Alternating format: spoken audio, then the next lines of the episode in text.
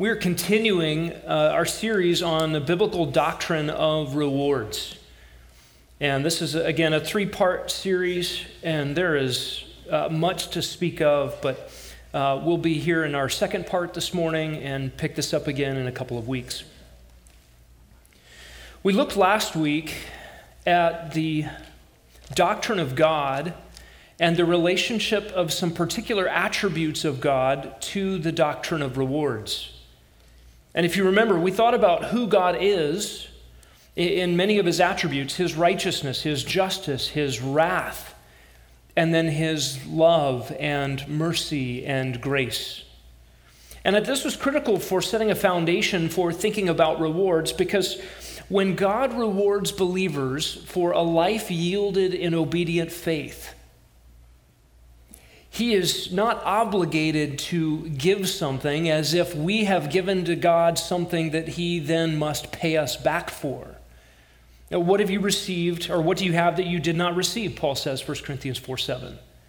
Everything that we do that God would reward us for, from yielded life of faith and obedience to Him in this life, anything God would give us as reward for those things is God giving and giving and giving to the undeserving. Rewards in the New Testament are all of grace. They are not obligation. They're not some sort of business transaction between God and believers. They are all a generous God who gives and gives and gives. And we will no doubt be stunned and surprised when God gives rewards to believers for the things that only God could produce in the lives of believers. When everything that we could have brought to the table by our own nature, by our own attributes, by our own capacities in the flesh is burned up.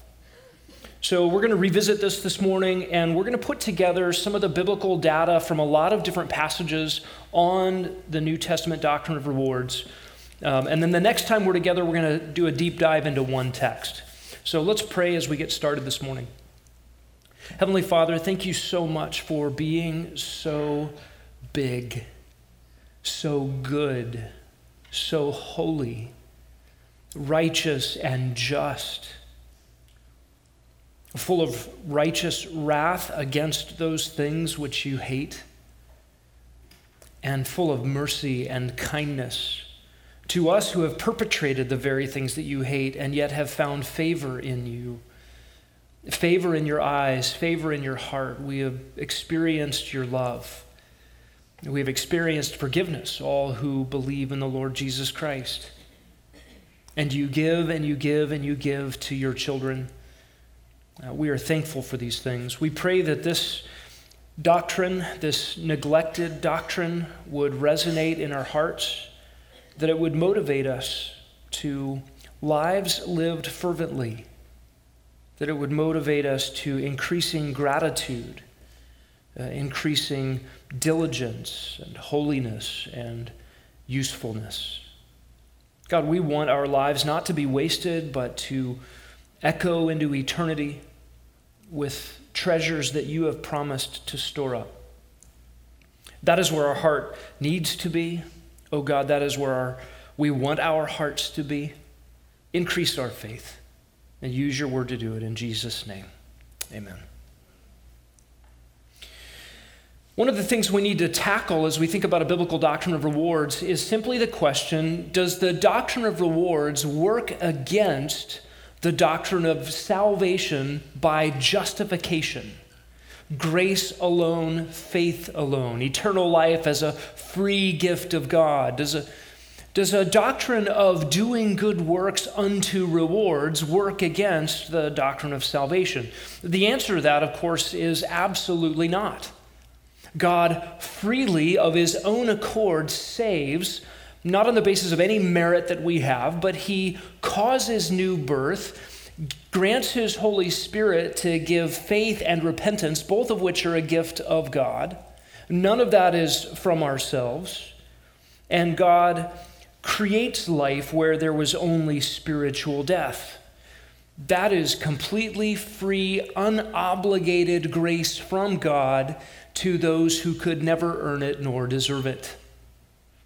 And the same God who saves us freely by justifying grace through the death of his Son also promises rewards for those who walk in the good works that he purposed for them to walk in Ephesians 2:10.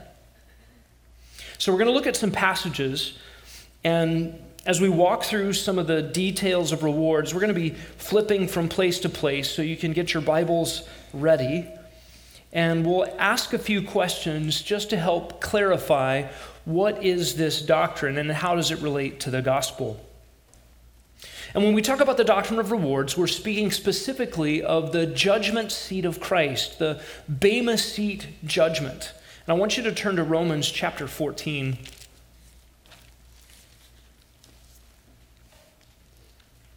Bema is not an English word, but it has come into the vocabulary of theologians who are employing the Greek word for a judgment seat that is here in this text.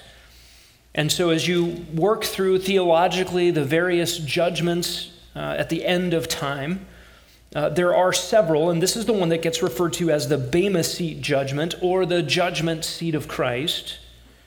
Romans 14:10 refers to it. Paul writes there, But you, why do you judge your brother? Or you again, why do you regard your brother with contempt? For we will all stand before the judgment seat of God. And the word seat there is the Greek word bema. So if you read that word, you hear that word, it, it simply refers to this seat we'll talk about in just a moment. Flip over to 2 Corinthians chapter 5. Paul there also makes reference to this judgment. In 2 Corinthians 5:10, Paul says, "We must all appear before the judgment seat of Christ, so that each one may be recompensed for his deeds in the body according to what he has done, whether good or bad." And again, that same word for seat appears. This is the bema seat. And a bema seat was either a reference to the raised platform or the official seat or throne that was upon that raised platform. The bema was the position Pilate took as Jesus was examined in John 19. It was the position that Gallio, the proconsul of Achaia, took when Paul was being cross examined in Acts 18. And this is a raised, elevated platform with a seat, and it was used of local officials and judges and magistrates, even umpires for athletic games and rewards were dispensed, and judgments and assessments were made from that seat on the raised platform. And so here, Christ is said to have a bema seat and to execute judgment from this seat. And this bema seat judgment is distinct from the other end times judgments. You have, of course, the sheep and goats judgment from Matthew 25. That is the judgment where Jesus will separate out the nations of those who physically survive the Great Tribulation. And they will be separated as a shepherd separates the sheep from the goats. And there will be those who enter into life in his kingdom and others who are reserved for eternal judgment. That is not this judgment. There are believers and unbelievers there separated out on the basis of their lives. And it's also different than the great white throne judgment. You're familiar with that from Revelation chapter 20. At the great white throne judgment, all of the wicked dead from all time are lined up before the great white throne, where Jesus himself sits and adjudicates all of the punishment for every single evil deed of every single unbeliever of all time. And the books are opened and all the deeds are exposed. And every single person lined up at that judgment does not have his or her name found written in the Lamb's book of life and is thrown into the lake of fire. That is different than the judgment seat we see here in Romans 14 and 2 Corinthians 5. At the Bema seat judgment, it is not the sheep and goat judgment, it is not the great white throne judgment of the unbelieving dead. This is, in fact, an assessment of the life of believers. Only believers show up at the Bema seat judgment. Where does this take place? Not on the earth. This takes place after the resurrection and before the return of Christ. When does this happen? Uh, this takes place between uh, the resurrection that Jesus mentions in Luke 14 and the glorious return in Revelation 19:8, where the saints who have already been evaluated are clothed in the righteousnesses. Interestingly, in Revelation 19:8, that is plural. It's not the justifying righteousness with which all believers are covered by Christ. It is the righteousnesses that God has produced in them during the Christian life, in which they are clothed when they return with Christ to the earth. So, this takes place after the church age, before the glorious return of Christ, and in heaven, not on earth. Who will be there? And we said this already believers will be there. Believers from the church age will be assessed at this judgment of rewards. And specifically, individual believers will be present. This assessment will be individual and personal. It's not some sort of collective assessment. Oh, look, the, the church age believers all did a good job. Well done, good and faithful servants. No, this is individualized, it is very personal. No one gets lost in the crowd. Look down again at 2 Corinthians 5:10 we must all appear before the judgment seat of Christ so that each one may be recompensed. Do you see that? There is the whole body of believers, and each one is individually, personally assessed. The same thing is true in Romans 14:10. We all will stand before the judgment seat of God. Look at verse 12. Each one of us will give an account of himself to God. Uh, the same personalized, individualized reality uh, is also seen in the discussion of this judgment in 1 Corinthians chapter 3. Look at 1 Corinthians 3:13.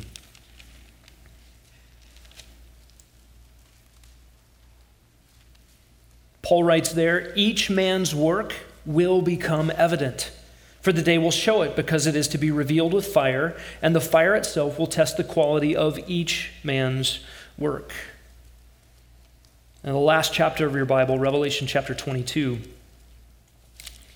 makes this personalized assessment clear again. Revelation 22 12. Jesus says, Behold, I am coming quickly. My reward is with me to render to every man according to what he has done. So, this is an individualized personal assessment of believers. And, and remember what a believer in the Lord Jesus Christ is. A believer in Christ is a slave. You were born a slave, a slave of sin under the dominion and the tyranny of sin. You were rescued from that tyranny and transferred into another dominion, Romans chapter 5, verse 20 and 21. And that dominion is the dominion of Christ. And you have not been taken from slavery to sin to some sort of autonomous independence, but to a newfound slavery, a slavery to Christ. We are slaves of Him, slaves of righteousness leading to eternal life, slaves of God, slaves of the Lord Jesus Christ. And think about what this newfound slavery means for us. It, it means we are obligated. He is our master. It also means that we are loved. That old slave master hated you, designed everything in your life to bring about your ruin and your ultimate destruction. This new slave master loved you with his own life, gave himself up for you. And Jesus, to his disciples, at one point said, I no longer call you slaves, I call you friends. Uh, every other depiction of the, of the slave relationship in the New Testament still calls us doulos, slaves. Um, and there's a reality that this slave relationship is one where Jesus has a personal affection for us as friends, even brothers and co heirs. We're adopted sons and daughters of his Father. Really remarkable realities. But in the end, what does it mean that we should say? Jesus' own words were when all is said and done, just say we were slaves and we did what we were supposed to. And that leads us to a, a, another indication that the surprisal at the rewards judgment would be I just did what I was supposed to do. You loved me. You gave yourself up for me. I am yours. I live at your behest. And God dispenses rewards for faithful obedience. It's just grace. What will be assessed at this Bema seat judgment, this judgment seat of rewards? Well, first we must say what is not assessed. Your standing in Christ is not assessed. Remember, everyone at this judgment is a believer. It is not your standing in Christ, but your stewardship of the Christian life. How did you live your life from new birth to homegoing? How has the believer employed time and talents and relationships, opportunities and capacities for the glory of God, for the progress of the gospel, for the building up of the church, for worship as a way of life, living sacrifices, Romans 12 2. This assessment is not a judgment regarding sin. It's not a judgment regarding sin. Uh, Romans 8 1 is clear. There is therefore now no condemnation for those who are in Christ Jesus. It is only those who are in Christ Jesus who are at this judgment, and this judgment is not about condemnation, for there is no condemnation for those who are in Christ. John 5 24, Jesus said that those who believe in him have passed out of death into life. They have gone away from judgment, which is a judgment for sin unto condemnation. 1 John 4:17 says that God loves us and gives us a confidence in him in the day of judgment. And you remember the ending of the book of Jude, Jude 24, that God is able to make us stand in his presence blameless with great joy. Hebrews 10:17 says the sins of believers will be remembered no more. And listen to 1 Corinthians 1 7 and 8. Jesus Christ will confirm you to the end, blameless in the day of the Lord Jesus Christ. So, what we're dealing with here is not a judgment for sin Sin for the believer has already been judged, has already been assessed, has already been seen for what it is, and has already been condemned in the flesh in Christ at the cross. One author, one author, his name is Arthur, so he is an Arthur and an author. Arthur Pridham writes this A saint will never again come into judgment on account of his natural or inherited iniquity for he is already dead judicially with Christ and is no longer known or dealt with on the footing of his natural responsibility. As a man, he has been weighed and found wanting. He was born under condemnation to a natural heritage of wrath, and nothing good has been discovered in his flesh. But his guilt has been obliterated by the blood of his Redeemer, and he is freely and justly pardoned for his Savior's sake. Because Christ is risen from the dead, he is no longer in his sins. He is justified by faith and is presented in the name and on the merits of the just one before God. And of this new and ever blessed title to acceptance, the Holy Spirit is the living seal and witness. Into judgment, therefore, on his own account, he cannot come. What is the relationship between the Bema Seat judgment and the gospel? The gospel qualifies you to be at the Bema Seat judgment and to be rewarded for a life of faith. And what is this assessment? If it's not about sin, this is an assessment of the stewardship of the Christian life. Again, Revelation 19.8, 19.8 discusses righteousnesses, plural. Not justifying righteousness, but the righteousnesses of the Christian life produced by the Holy Spirit in the life of a believer.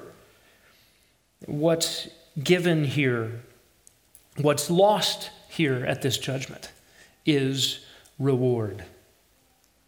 Gain and loss of reward. That's what happens at this judgment. You might be asking, but does my sin relate to this judgment at all? And the answer to that is yes. Uh, there is a relationship between sins here in the body and what happens at the Bema Seat judgment. Uh, there's no condemnation, there's no videotape rolling of sins remembered. But consider this when we sin here, It, it creates a vacuum, something of a black hole for obedience. To give up time and resources and spiritual energy unto things that God hates and that Christ had to pay for at the cross. It's a sap of opportunity, it's a sink of capacity. And think about when we sin, we grease the skids for further sin. You're not only putting a black hole in a timestamp on your life where I could have lived for Christ but didn't, but you've also paved an easier path for failure to live for Christ when you could. We create habits and tracks and deep ruts that are easy to get into and hard to get out of. And fighting a hard battle against sin and fighting for righteousness and cultivating a heart pleasing to the Lord that bears fruit into eternity is hard work. And you set a pattern for making that hard work just a little easier every time you do it. It's one of the great gifts of God just to the human constitution is the, is the reality of habit and pattern. We've talked about this before. If I had to learn how to tie my shoes for the first time every morning or learn how to shave my face for the first time every morning, I'd never get out of the house, or I would with cuts and slippers. and God has just created us in such a way that we don't have to relearn things all the time. The bad side of that is you sin and you teach yourself to sin. You pursue righteousness and you cultivate habits and patterns, and there's a blessing. There's a sowing and reaping principle in that. And so when we sin in this life, it, it's not as if those sins get rolled up into the great videotape of the Bema Seat judgment, but they do create a vacuum, a, a vortex where godly living just disappears. The other aspect, and we'll see this as we uh, look at what is rewarded, what is actually rewarded, we discover that motives, thoughts, secrets of the heart are critical. And we can do things for the Lord with mixed motives. I'm confident we always do in this life. But to varying degrees, the purification of the work of the Spirit in the heart produces better or better yet quality of work. And as we'll see next time when we're in 1 Corinthians 3, it is the quality of work that is assessed by fire. So, does your sin relate to this judgment? Yes. Uh, you, you infect the good things that the Holy Spirit has prepared for you to walk in by mixed motives. And sin produces a neglect of godly living, both now and as a pattern into the future. Just by way of example, um, where sin creates distractions, 1 Peter 4 8 reminds us the end of all things is near. Therefore, be clear minded. Do you remember it? And self controlled so that you can pray. And just think about the relationship between those two things. Uh, to, to not be clear minded, to not be self controlled, is a, is a neglect of spiritual fruit and obedience. It is sin to be out of control and to lack self discipline. And the injunction in 1 Peter 4 8 is to have those things, cultivate those things, pursue those things so that you can pray. And as we looked at last week, prayer before the Lord is rewarded by the Lord who sees what is done in secret. And you think about the book of Revelation several times, that golden bowl of incense before the altar of the Lord in the throne room in heaven is filled. And what is it filled with? The prayers of the saints, which are a pleasing aroma and worship before the Lord. Uh, sometimes we think about prayer just in terms of, well, I prayed, and did it get answered yes or no, or maybe, or later, or silence? I don't know. But there's more to prayer than that. A life yielded to God, expressed in the just the simple cry of a child, Father, help. ends up in the golden bowl before the altar of the Lord and is worship and pleasing before Him because we're dependent. He's God. We're created beings in need. And our expression of that is an expression of devotion that heaven sees and heaven benefits from and it extends into eternity. So be clear minded and self controlled so that you can pray. There's a relationship there between, between reward that extends into eternity and temporal living. There's something as simple as just being self controlled, clear minded, disciplined. So, what kinds of things get rewarded? Turn to Matthew chapter 5.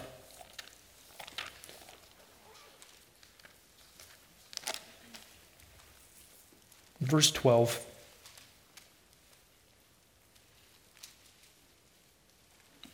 I guess we better back up to verse 11. Blessed are you, Jesus says, when people insult you and persecute you and falsely say all kinds of evil against you because of me.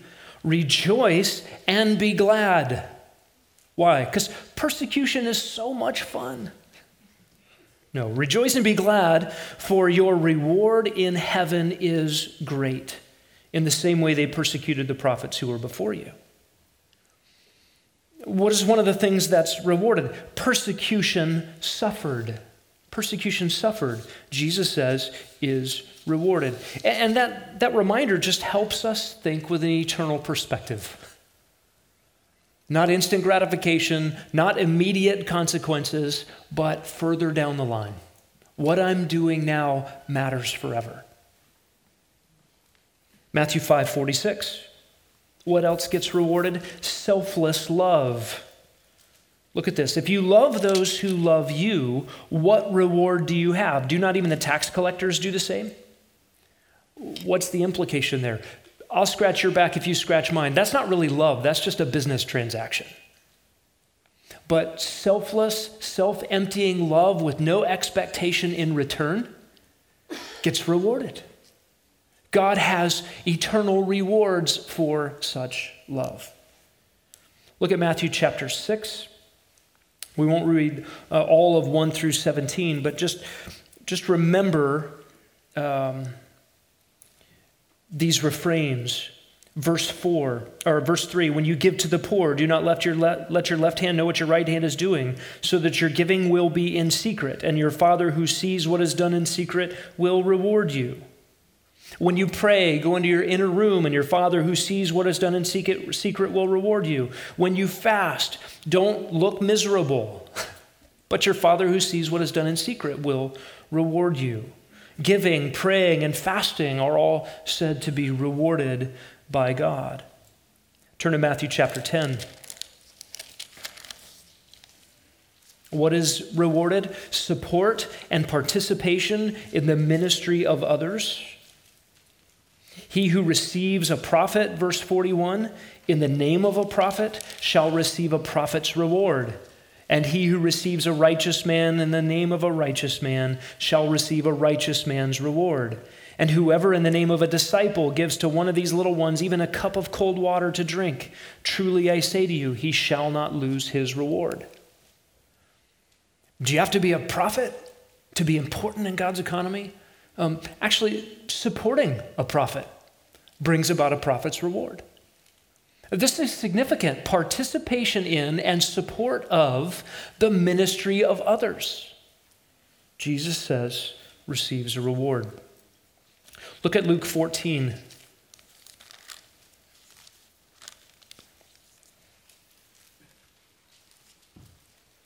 Another category of what is rewarded is humble generosity. Starting in verse 13 when you give a reception invite the poor the crippled the lame the blind and you will be blessed since they do not have the means to repay you for you will be repaid at the resurrection of the righteous. Humble generosity is rewarded.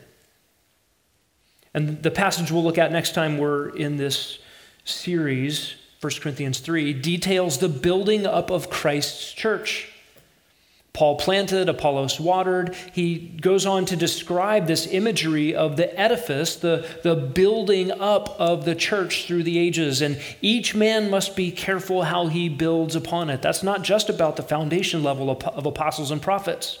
That's about every individual Christian and how you participate in the expansion of the gospel in the church age through the body of Christ. Be careful. How you do what you do will be assessed. But the building up of Christ's church for every member of Christ's body is rewarded. And then the bearing of fruit is rewarded. Over and over again in these rewards passages, it is repentance that leads to the bearing of fruit that receives a reward. I want you to think about just ordinary activities. Turn to 2 Corinthians chapter 5.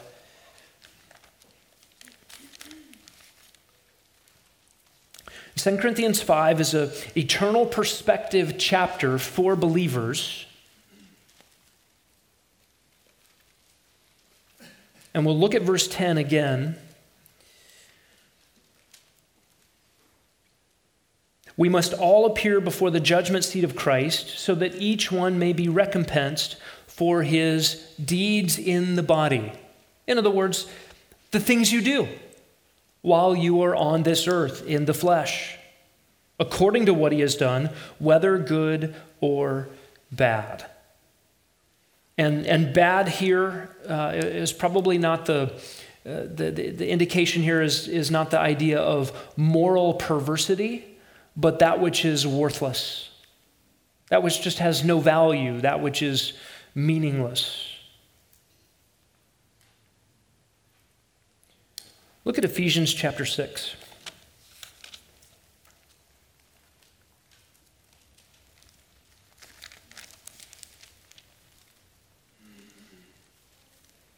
beginning in verse 5. This takes the idea of rewards down to the mundane, down to the ordinary, down to the daily grind, your nine to five. Slaves, be obedient to those that are your masters according to the flesh, with fear and trembling, in the sincerity of your heart, as to Christ not by way of eye service as men pleasers, but as slaves of Christ, doing the will of God from the heart, with good will render service as to the Lord, not to men, knowing that whatever good thing each one does, this he will receive back from the Lord, whether slave or free. That is really interesting.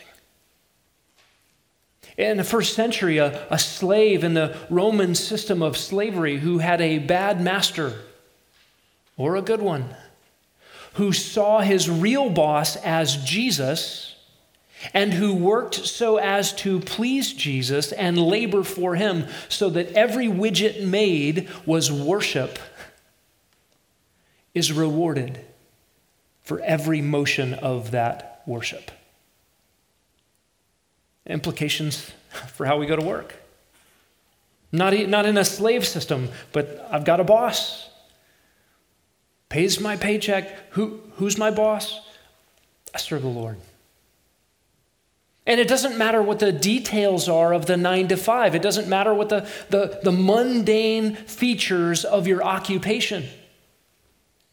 But you do it for Him, and He rewards it. And in the same passage, of course, you have instructions to how masters would treat their slaves, how uh, everybody in different relationships in humanity would treat one another children to parents, fathers to children, etc., wives to husbands. And the implication in all of this is in the mundane aspects of every capacity of your life. You must do what you do as worship before the Lord. And it is to be rewarded ordinary activities, the deeds done in the body, good or bad. And it's critical for us to understand in all of these categories uh, that it is not merely that you suffered persecution that gets a reward. It matters how you suffered persecution. Well, I had a bad day. It's all going to karma out in the end. That's not the biblical doctrine of rewards. But suffering endured with an eye of faith toward the Lord, dependence on Him, trusting in Him, that's what gets rewarded.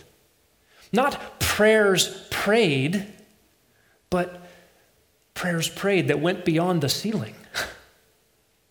prayers prayed not for show, but dependence on Him from the heart.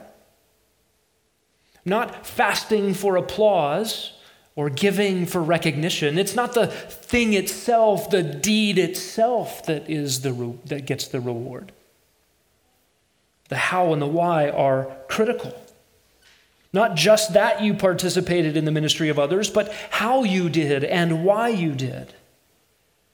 As 1 Corinthians 3 says, the quality of each man's work will become evident by fire. I gave. Okay, what was the quality of your giving? Well, it was $7.83. No, not the amount. What was the quality?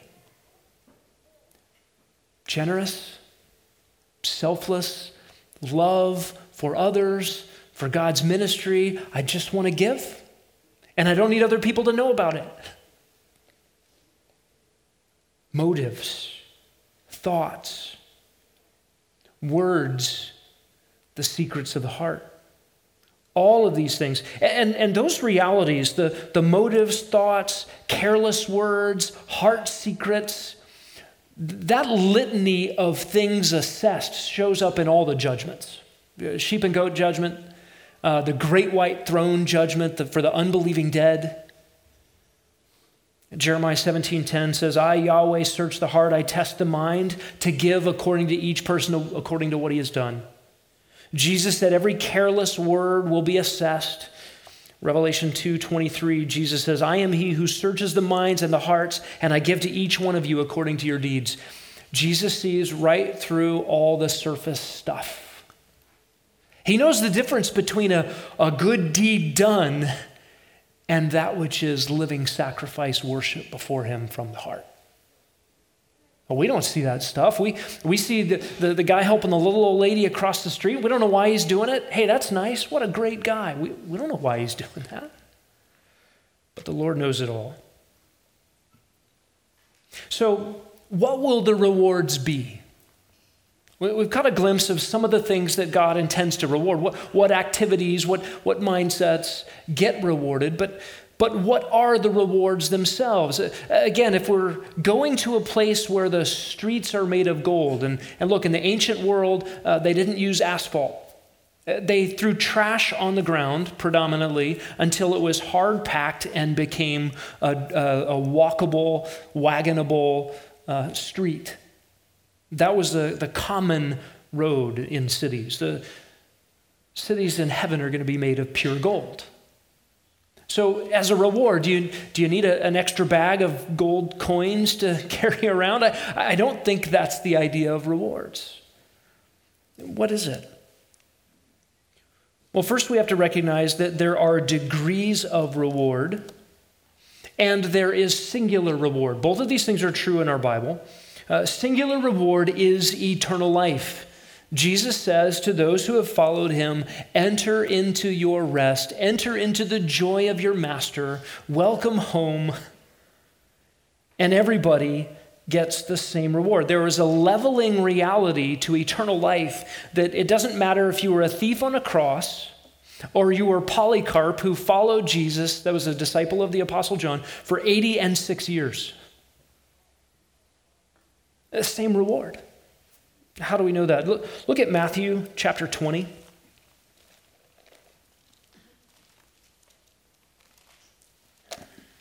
Matthew chapter 20, Jesus is telling a parable.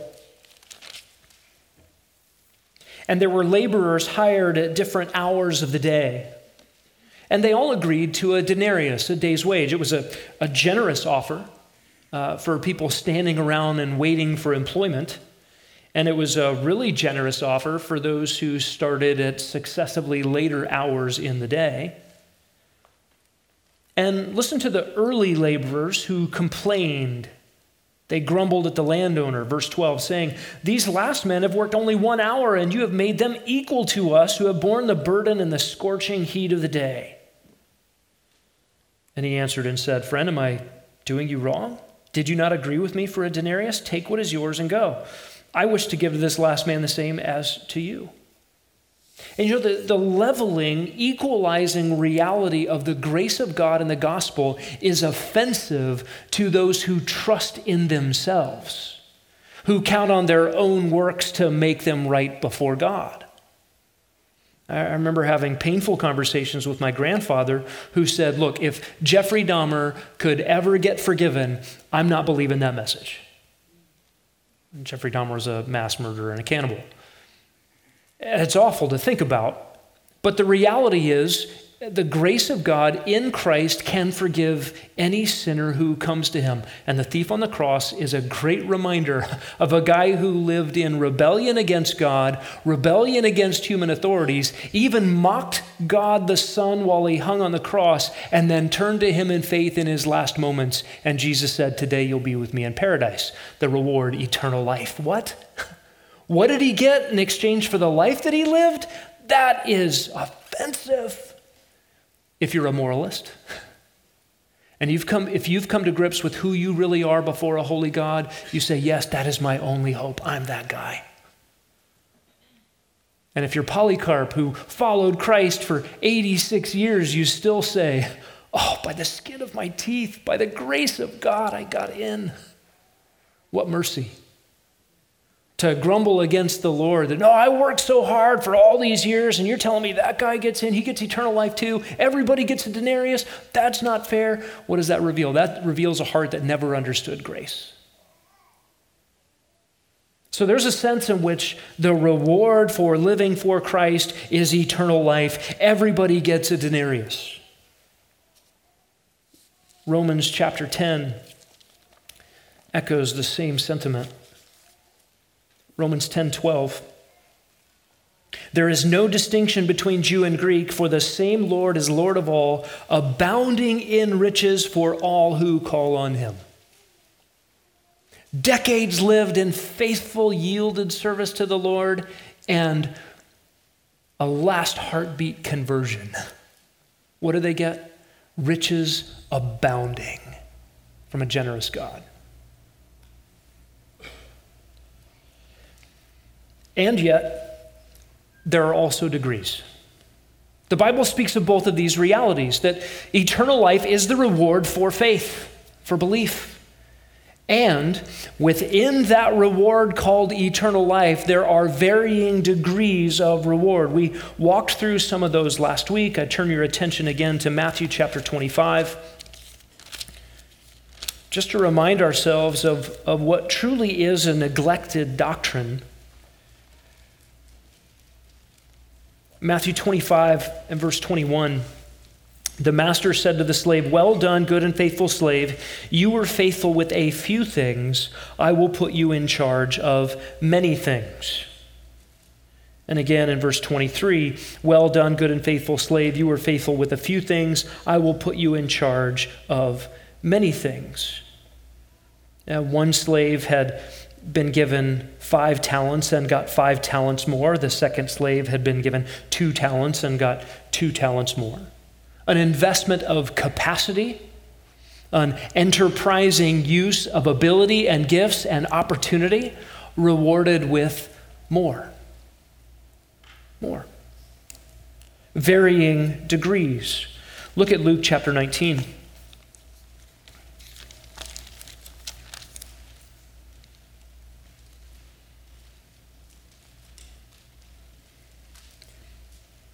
Similar story. A nobleman from a distant country called 10 of his slaves, gave them 10, 10 minas, denomination of money.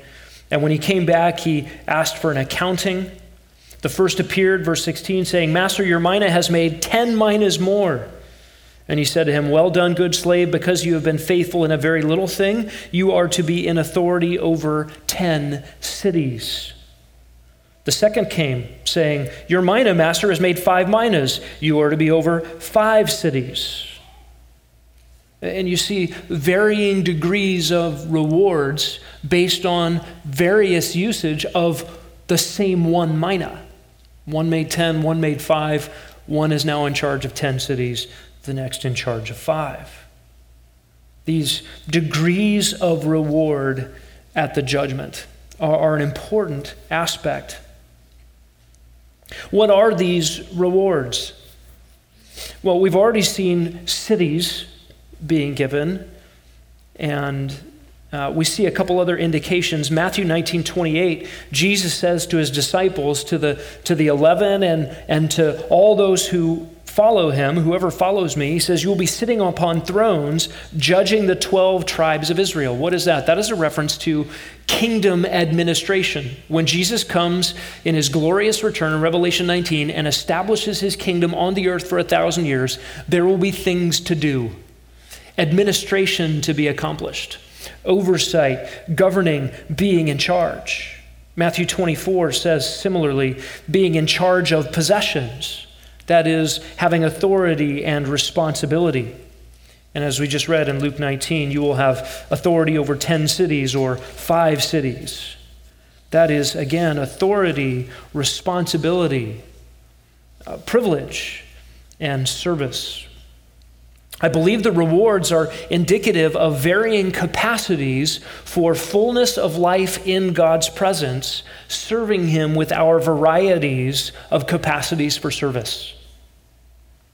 The rewards are a, a varying capacity for fullness of life in God's presence, serving Him with the varieties of capacities that God gives. And faithfulness with little things here means greater access to greater capacity and greater responsibilities for service there. And think about it. You and I are not the same. Everyone in this room is different. Everyone has different personality. Everyone has a different duration of life, different opportunities, different circles of relationship, different capacities, different gifts. And I love in the English language this word talent. It was a, a denomination of money in the ancient world, but it has come over to mean for us in English someone's talented. We don't, we don't mean he has a bunch of coins in his pocket. We mean he's been given stewardship of responsibilities because he has abilities that are God given. It's a really good word uh, when you think about the word talent. It's actually an English word reflection of the parable of the talents. That everything you have is a stewardship from God. And we're all different in those things. And God has composed the body with varying gifts so that we complement, complement one another and serve the growth of the body. If we were all armpits, the whole body would be an armpit and wouldn't be a body. Uh, we have various capacities. We've been placed by the Holy Spirit into a body which is His, with Christ as the head, for His purposes. And you think about it when you are serving Christ full hearted don't you just get lost in the joy of it? Oh, I just love him. I think about all that he's done for me, and I just want to love him. Yeah, but aren't you obligated? Yes, I'm obligated, and I love it. I just want to serve him. And then when you are an encouragement to someone else in the body and they grow in Christ as a result, there is nothing better. And we get glimpses and tastes of that. Can you imagine if that joy, your joy in God, His love for you, His love in you, shedding abroad to other people and being a benefit to others, and the multiplication of enjoyment that that creates into eternity? And greater capacities for that. Look, nobody is going to feel lacking at the Bema Seat judgment. If you happen to be a, a 50 gallon drum or a thimble, you'll be full. You will have enjoyment in the presence of God, and you will be given riches in abundance that you just can't quite contain. And there will be larger vessels and smaller vessels. Even in the resurrection in 1 Corinthians 15, Paul describes those differences in glory. Even as one star varies from another in brightness, not everybody at the resurrection is the same. There are varying degrees of glory. That is, the reflection of God's own glory reflected in those who were designed, created, built, and redeemed for that very purpose. a greater capacity to glorify God, a, a greater capacity to serve Him. Look again at Revelation chapter 22.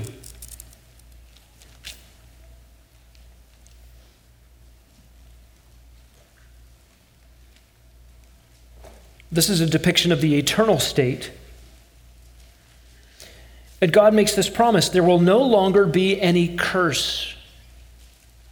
And the throne of God and of the Lamb will be in it, and his slaves will serve him. His slaves will serve him in the eternal state. Those who have been redeemed, blood bought, co heirs, justified, adopted, sons and daughters, kings and queens of the universe are still slaves. And they'll serve him. And it's going to be fun all the time. This capacity to serve the Lord, which is our greatest joy is part and parcel with what the varying degrees of reward are. And this gets really close to what mankind was designed by God to be from the beginning. Before the fall, created in God's image to lord, to rule, to be God's sub regents in his universe, in his created order. And we've gotten this thing fouled up since Genesis 3, and there's no real recovery of it until sin is eradicated we catch glimpses of what selfless, sacrificial love looks like in lordship. We see it perfectly in Christ. We see it imperfectly in the Christian life. But we will see it perfectly when everything is set right, which is why creation longs to be set free from its subjection to frustration and futility because we're a bunch of sinners. And when redeemed saints resemble Christ in his selfless, loving lordship, subregent ruling of the universe, the universe is going to like it. It cranes the neck, longing to see what that's going to be like. And this idea of stewardship of gifting, faithful in little things here, given more capacity there, gets back at this very idea of what we are to be as God's creatures.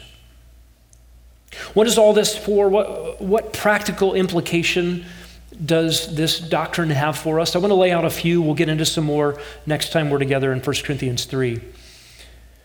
But just thinking about this, I hope, directs your heart towards eternity. And it's a very practical look forward. This does things for us. I, I, do not believe when you read people that, that write about the Bema Seat judgment, people will talk about uh, shame and regret um, I don't know that that's possible there. But I do believe that these texts are designed to promote shame and regret for us here at opportunities lost and to motivate us to faithful living. We are, number one, to be motivated to a non wasted life. And if we could only but see rewards in heaven, we would put all our eggs in the basket of living for the Lord every moment here. I'm convinced. Again, it's like having a time machine and knowing the lottery numbers and going back. We, we have this promise from God that's better than knowing the lottery numbers. That there is great and increasing reward for a faithful stewardship of responsibilities and opportunities here. And if we only would believe that, we would live diligently. John Anderson has over his desk, I don't know if you have it here. Is it at home? The Fervency Springs. Um, John MacArthur's quote Fervency springs from a vision of heaven's reward. And that's right to catch a glimpse of everything the reward is in heaven from just knowing Christ. This is eternal life that they may know you and the one whom you've sent, John 17, 3. As well as increasing and greater capacity for love and glorification and service to God into eternity.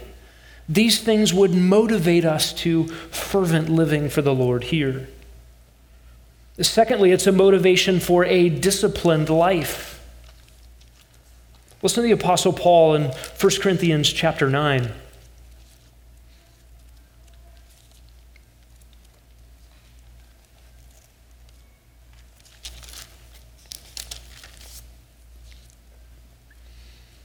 Do you not know that those who run in a race all run, but only one receives the prize? Run in such a way that you may win. Everyone who competes in the games exercises self control in all things. They then do it to receive an imperishable wreath, but we an imperishable. Therefore, I run in such a way as not without aim. I box in such a way as not beating the air, but I discipline my body and make it my slave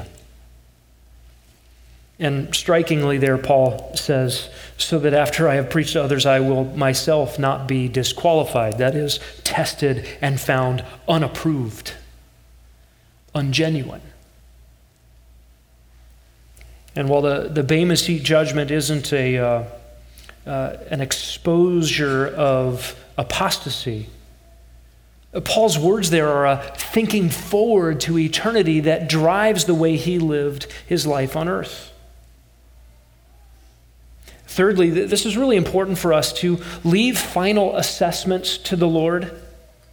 Leave final assessments to the Lord. 1 Corinthians 4 5 says, Therefore, do not go on passing judgment before the time, but wait until the Lord comes, who will both bring to light the things hidden in the darkness, and he will disclose the motives of men's hearts, and then each man's praise will come to him from God.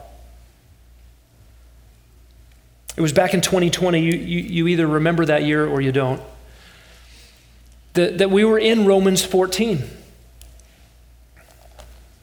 And that was a, a critical time for us to be in a section of Scripture that dealt with preferences, that dealt with gray areas, that dealt with forging personal convictions and how to live when there are variations in those things in the body of Christ.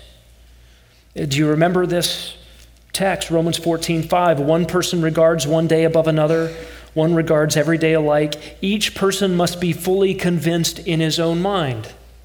No one lives for himself, verse 7. No one dies for himself. If we live, we live for the Lord. If we die, we die for the Lord. Whether we live or die, we're the Lord's. To this end, Christ died and lived again, that he might be Lord both of the dead and the living. And then listen to verse 10.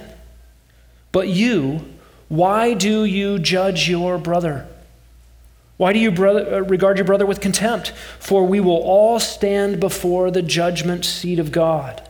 Every knee bows, every tongue give praise to God. Verse 12 Each one of us will give an account of himself to God. Therefore, let us not judge one another anymore, but determine this don't put stumbling blocks in front of each other.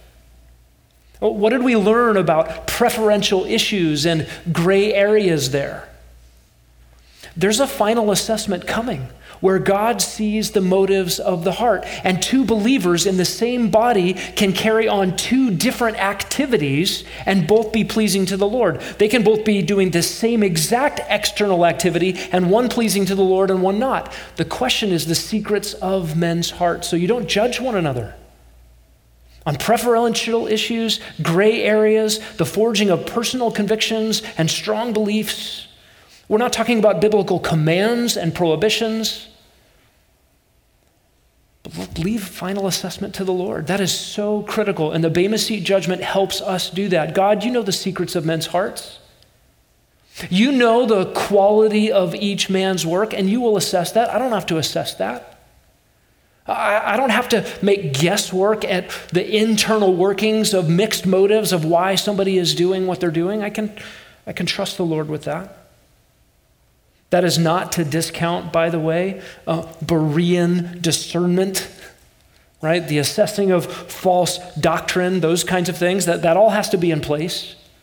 But we're talking about believers' actions in, in non command and non prohibition areas that we just leave to the Lord. We trust Him with all of that. That is a tremendously liberating doctrine. Fourthly, Implications here for our own self examination on our motives. Don't trust yourself. Just be confident, know yourself well enough to know that the best things that you do are tainted. God's going to sort them all out in the end, 1 Corinthians 3:10, but The quality of work can be improved where we examine the motives of our hearts. Work to be pleasing to the Lord from the heart in all things. And remember this lastly this morning everyone's different. God is given by his own sovereign purposes different capacities, gifts, opportunities, amounts of time. I am confident that we will be humbled, surprised on the day of rewards.